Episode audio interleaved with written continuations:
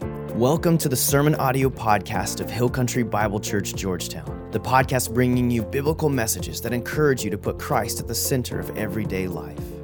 We're here to help you engage in the local church and to invite you into a life that matters through Jesus. If you have any questions about your next step, visit us online at hillcountry.life. And now for today's message. Well, good morning.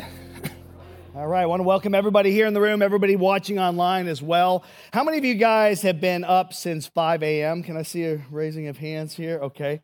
How many of you been up since 4 a.m.? All right. Anybody here been up since 3 a.m. like me? Okay. Anybody? Anybody? Oh, one. Why, Paul? Why in the world? He has no idea. Okay. Out of Sun City, somebody said to come and watch you. I was like, ah. All right, so we've had relatives in town. The reason I've been up is because my longhorns decided to get near the fence, and my grand dog decided to bark at the longhorns, and then my granddaughter decided to cry at the dog that was barking. So I've had a fun evening uh, and morning. I, I, they're all convoluted, but hopefully the coffee will kick in. But just in case, I want to start this morning with a little nap time. So if the ushers will come forward with the blankets, and uh, we'll be all right. All right, so those of you who know me well know that for years I studied music. I even considered pursuing a career as a professional musician. And my main instruments were upright bass, bass violin, and electric bass.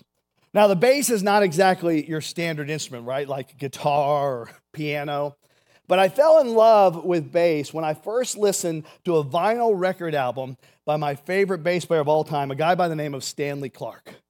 And I can remember the first time, boy, I spun that album, I put it on, I was like, oh my God, you got to be kidding me. I could not believe my ears. I even questioned, I was like, there's no way he's doing all that on the bass. And then I saw him in concert one night, and I was like, I can't believe my eyes. Like the notes he's playing, the style, technique he's using, the sounds he produces, simply amazing. And man, he made it all look so easy, so effortless. Have you ever noticed that? When somebody's really good at something, they make it look so, so easy. And then you go out and you try to reproduce what they just did and you fall flat on your face, right? That's exactly what happened to me. For instance, Stanley uses three fingers when he plays on his right hand. The three finger technique, that's unique. Most bass players just use their index finger, their middle finger. But he developed this particular technique. He was one of the first guys to ever do that. And it allows him to play cooler, faster bass lines than your average bass player. And so I decided, I saw him do that. I thought, wow, I want to do that. How hard can that be, right? Yeah. I'm pretty dexterous as an individual. It took me 10 years to hone that particular technique in. And I'm still not nearly as proficient at it as Stanley is. Why? Because he's been doing it for 60 years, playing like 10 hours a day, probably. I've been at it 20, 30 years, maybe play a few hours a week. You see, if I want to be great like Stanley Clarke, it's not going to happen by me just watching him by me just trying to imitate what he does on the spot. I actually tried that approach, okay? I thought, you know, my problem is I don't have the right bass. I got to get the same bass he has. So here's a picture here. Yep, I got I got his exact same bass, same amplification. Notice I'm holding the bass the exact same way. I've got my fingers in my hand position. I, I set up and I'm like, here I go. And I start playing. And the crazy thing is, I sounded nothing like him. I'm thinking, what the heck am I doing wrong here? And so I go to concert to concert. I got, I got to get front row seats, right? So I pay extra money so I can watch him. And I'm going, ah, okay, that's his trick. That's what he's. That's what I'm doing wrong. So I go home and I try to do it just like he does. No, no luck. In fact, one night I was at the One World Theater. I was watching him play. I was on front row. Afterwards, he reached out and shook my hand. I didn't wash that hand for a week, okay? Because I'm thinking the magic power is going to rub off on me. No such luck. Why? Well, Stanley didn't become the great bass player he is just by watching someone else, just by trying to imitate what they do on the spot. No, it was years and years and years of discipline, of training, of practice behind the scenes that enabled him to play like he did under the spotlight. You see, it wasn't just some trick of his, it wasn't his instrumentation, his bass, it wasn't just natural talent. It was the fact that he made a wholehearted commitment to give his life to music and bass playing. So, how does all this apply to the Christian life? Well, if the goal of the Christian life is to be like Jesus, which it is, then I'm going to tell you this same principle applies. God's greatest desire for you. Did you know that I know for all of you here who are Christians, I know God's greatest desire for your life? It is to become like his son, Jesus. It's that simple. Listen to Romans 8:29. For those whom he, that would be God, foreknew, okay, that just means God knew stuff in advance. He knew that you would put your faith in him before you even did. So he knew in advance what was going to happen with you. For those God foreknew, he also predestined. That word means to plan in advance. For those whom he foreknew, he also predestined to be conformed to the image of his son. So God planned in advance for all those who would put their faith in Jesus to be like Jesus, to be conformed to the image of his son. God wants you to be like Jesus. It's that simple. He wants you to be like the Son of God. In short, more godly. But that does not happen automatically. The Bible backs this in 1 Timothy 4 7, where Paul says, Discipline yourself for the purpose of godliness. You know, some versions say, Train yourself for the purpose of godliness. And the key word there is that word train or discipline. It's the Greek term gymnazo. We get our English word gymnasium from this. Quite simply, it implies the need for Christians to exercise. In fact, if you have a King James version, exercise is the word that's used here. So God is saying, if you want to get into spiritual shape, exercise. Why?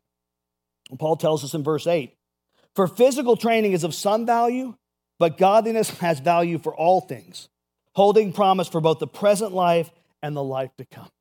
Physical training is of some value, but godliness, spiritual training, holds value for all things in this life and the life to come.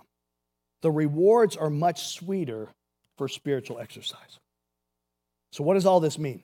What means becoming like Jesus doesn't happen automatically any more than I can pick up a bass guitar and automatically play like Stanley Clarke.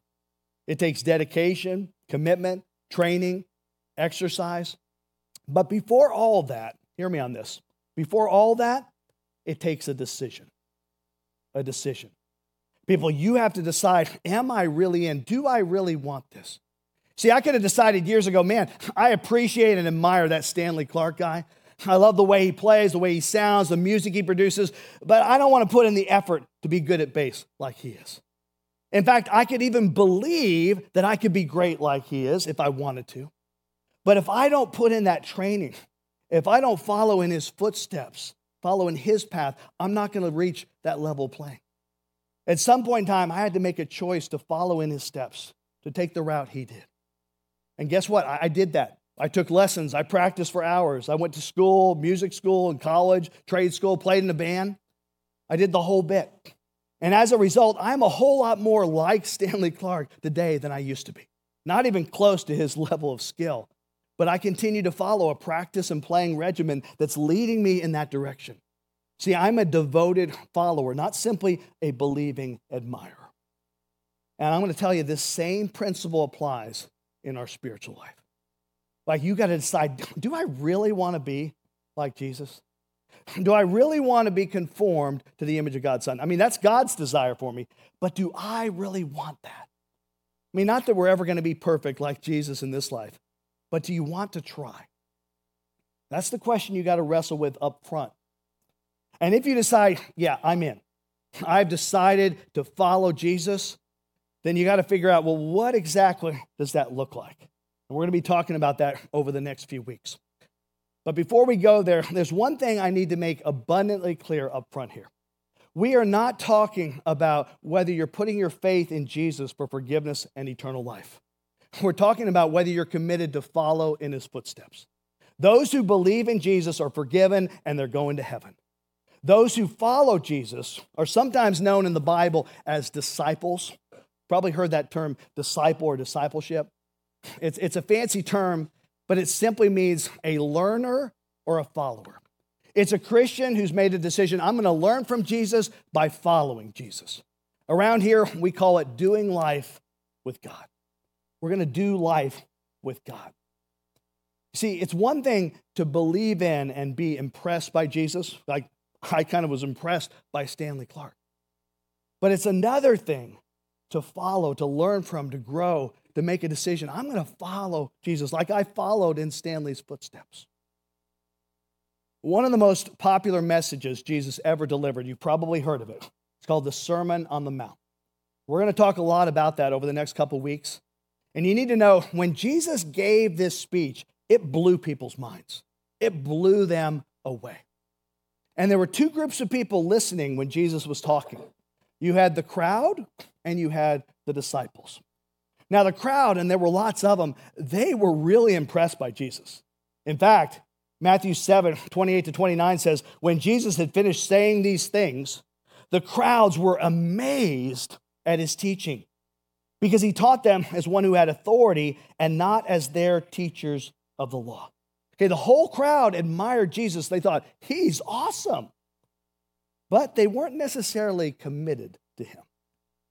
Now, the disciples, on the other hand, decided to take Jesus' words and put them into practice. See, many people believed in Jesus for forgiveness and eternal life, but not many followed him as disciples.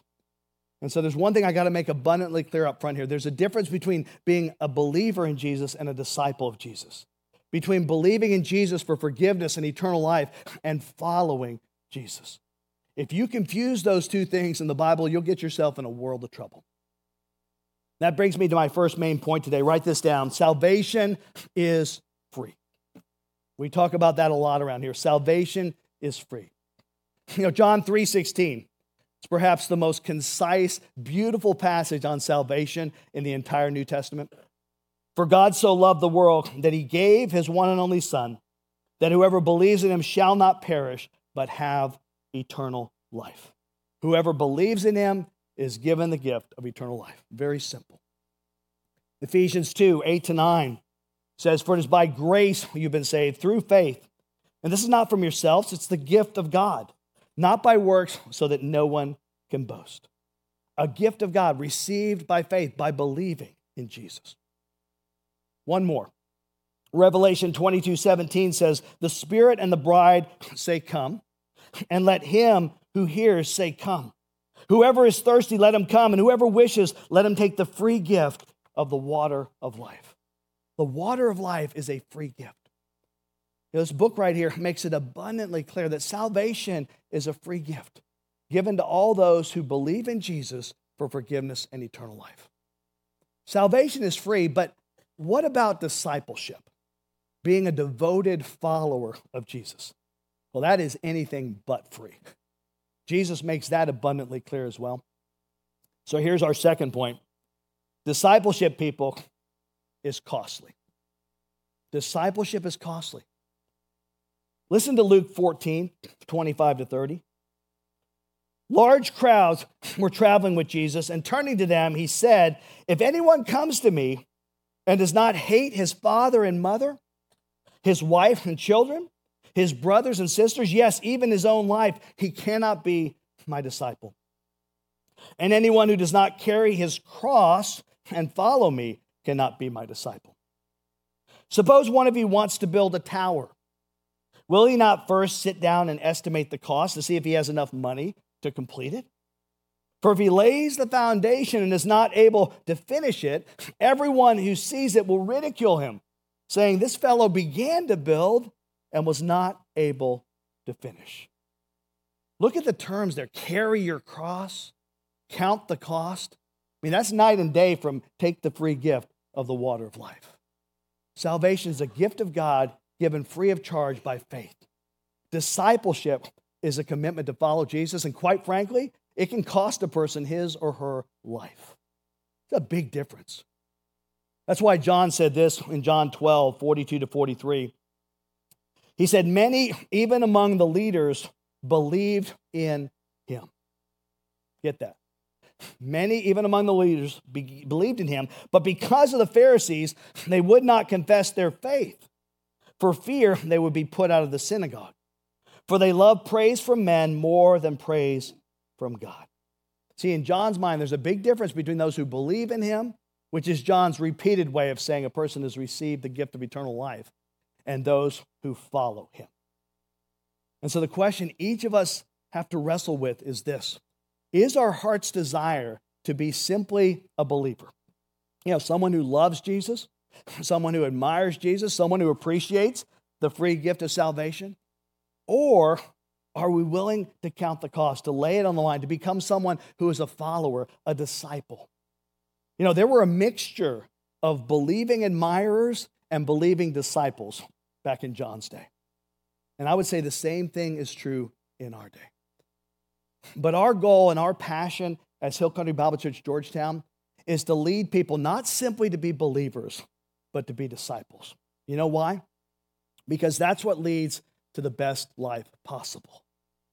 That's the way to the best life possible. If you just believe in Jesus as your Savior, that's fine and all, that's cool, right? You'll be forgiven, you'll go to heaven, but honestly, it won't make a difference in how you live your life here. If you're not committed to learning from and following Jesus, you're probably going to live your life pretty much like you did before you became a Christian. And sadly, that explains and kind of, you know, is real for a good number of Christians. But it's not the best life possible. It's not what Jesus has for you. Which is why Jesus, when he gave the Great Commission over in Matthew 28 19 to 20, he said this Therefore, go and make what? Disciples, learners, followers. Go and make disciples of all nations, baptizing them in the name of the Father and of the Son and of the Holy Spirit. So at that point, they've come to faith, and teaching them to obey everything I have commanded you. You know, when Jesus walked this earth, he challenged people to believe in him first and then follow him. Let me give you an example. Over in John 3, you have this Pharisee named Nicodemus. He's a religious leader. And he came to Jesus and the Bible says, Now there was a man of the Pharisees named Nicodemus, a ruler of the Jews. So he's pretty high up. This man came to Jesus at night and said to him, Rabbi, we know that you have come from God as a teacher, for no one can do these signs that you do unless God is with him. All right, let's pause here. This, this guy's not a believer.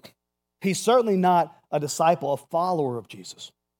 And why do you think the Bible tells us that Nicodemus came to Jesus at night? At night. Well, he doesn't want to be seen, right? He doesn't want to risk losing his reputation amongst the religious leaders of Israel. And in verse 3, it says, Jesus responded. Jesus doesn't waste any time. Jesus responded and said to him, Truly, truly, I say to you, unless one is born again, he cannot see the kingdom of God. And Jesus, man, he launches right into the gospel. Believe in me and receive eternal life. Don't believe in me, reject me, you won't see life. That's John 3, right? John 3:16 comes right after this. That's the starting point. Nicodemus, you have to become a born again believer. And guess what? You may not realize this, but eventually Nicodemus does place his faith in Jesus. We don't see it right here, but we see it later on. And this is fascinating to me. He stays just a believer, just an admirer. He's not willing to take that next step to discipleship right away. In fact, we don't hear from Nicodemus again until after Jesus' death. He and another undercover believer surface in John 19, 38 to 39, and they're offering to bury Jesus' body. And I want you to check this out. Listen to this. Says later, Joseph of Arimathea asked Pilate for the body. Now, Joseph was a disciple of Jesus, but secretly because he feared the Jews. And with Pilate's permission, he came and took the body away. And here it is. He was accompanied by Nicodemus, the man who earlier had visited Jesus at night. So these two men were kind of under the radar believers for a while. But then they turned to disciples willing to step out for Jesus. And can I just say that's pretty typical of the Christian life? You know, first you believe in and you admire Jesus, and then at some point you start to make some commitments. You start to become willing to sacrifice for him. And that's kind of the beginning of the whole discipleship process. You know, it usually doesn't happen in one dramatic moment, right? It's not a bright light from heaven typically that knocks you off your feet. It's a gradual process. And please hear me on this. Even the most spiritual of Christians, even the most spiritual believers have good days and bad days, right? Days where you follow Christ wholeheartedly and days where you don't, you stumble. And that's okay. The key is to not stay there. Don't let yourself just stagnate in your spiritual growth. I mean, God doesn't expect new believers to become mature overnight. But he also doesn't excuse people who never make a commitment to discipleship. You know, it's interesting, as I was thinking about the Bible, the Apostle Paul very often lamented the fact that so many Christians never move forward spiritually. Listen to what he wrote to the church at Corinth. Paul says, Brothers, I could not address you as spiritual, but as worldly, mere infants in Christ. I gave you milk, not solid food, for you were not yet ready for it. Indeed, you are still not ready. You are still worldly. Over in Hebrews, the writer of Hebrews says something similar in Hebrews 5. In fact, though, by this time you ought to be teachers, you need someone to teach you the elementary truths of God's word all over again. You need milk, not solid food. Anyone who lives on milk, being still an infant, is not acquainted with the teaching about righteousness. But solid food is for the mature, who by constant use have trained themselves to distinguish good from evil. See, God doesn't want anyone to remain spiritually immature, but but he leaves the choice of discipleship to us, to you and to me. And he tells us it won't happen without sacrifice. And I've been thinking about this. For us to become a disciple making church, I think it's going to challenge all of us here. I mean, we're talking elders, pastors, staff, lay leaders, all of us. But if we do, our church will be stronger, our church will be healthier, our church will have a greater impact on the world around us if we choose to follow Christ wholeheartedly. But again, Jesus leaves that decision up to each and every one of us. And so the question you got to answer is this you know, do I just want to be, you know, would I rather just be a believer in Jesus or a follower? Like, do I want to be a daily follower of Jesus or just a believing admirer? We've all got to wrestle with that question. And hear me on this not do you believe in Jesus for the forgiveness of your sins? That's a different issue. The question is, am I willing to follow him? Am I willing to take that next step? Now, I think I know what some of you are thinking. I know in a lot of people's mind, when this challenge is issued, they're going, man, I've, I've got too many issues, Brian. I've got too much sin. I'm not spiritual enough to be a disciple. Well, that's not the question Jesus asks. That's not the question Jesus asks. Like the question is not, are you able? I can answer that question. No. no way. Not by yourself, at least. I mean, Jesus said it well in John 15, 5. He who abides in me and I in him bears much fruit. For apart from me, you can do, say this word with me, nothing. The question is simply, are you willing? Jesus is the one who's going to give you the power to be able to do this. But are you willing? And so this week, very simple, simple homework. I'm just asking you to pray about making a commitment. That's the starting point. Do I want to make this commitment? Not am I able, you're not, but do I want to make this particular commitment? There's an old saying, it goes like this People don't grow into commitments, they grow by making commitments. People don't grow into commitments, they grow by making commitments. There has to come a point in time, like Jesus said in Luke, where you count the cost. You say, I am willing to follow. Now, let's say you are willing to give discipleship, following Jesus, a shot. What will that look like? Right? What will it cost you? We're actually going to spend the next couple weeks talking about the cost of discipleship and the challenges of discipleship. But just to kind of prime the pump, I decided I would jot down a short list of what it could cost you, okay? It might not cost you all these things, might cost you just some of these things, but these are some things that could cost you. You ready? Could cost you your time, your energy, your resources, your relationships, your mind, your money, your sexuality, your emotions, your allegiance, your language, and your work. Okay? Does that sound costly enough? Yeah, it is. But consider this the blessings, the blessings, the payback, people, for following Jesus, both in this life and the next, far outweigh those costs. I guarantee it. Actually, I don't guarantee it. Jesus guarantees it. It's been said the cost of not following Jesus, non discipleship, is more costly than the cost of following Jesus, being a disciple. In other words, trying to live your life apart from the leadership of Christ is also very costly. And if you think about it, who knows better than God how you should navigate your way through life? Like, why wouldn't you commit yourself wholeheartedly to Him? It'll spare you a lot of heartache in this life and lots of rewards, lots of blessings, both here on earth and in heaven. In Matthew 6, 19 to 21, Jesus said this Do not store up for yourselves treasures on earth where moths and vermin destroy, where thieves break in and steal. But store up for yourselves treasures in heaven where moths and vermin do not destroy, and where thieves do not break in and steal. For where your treasure is, there your heart will be also.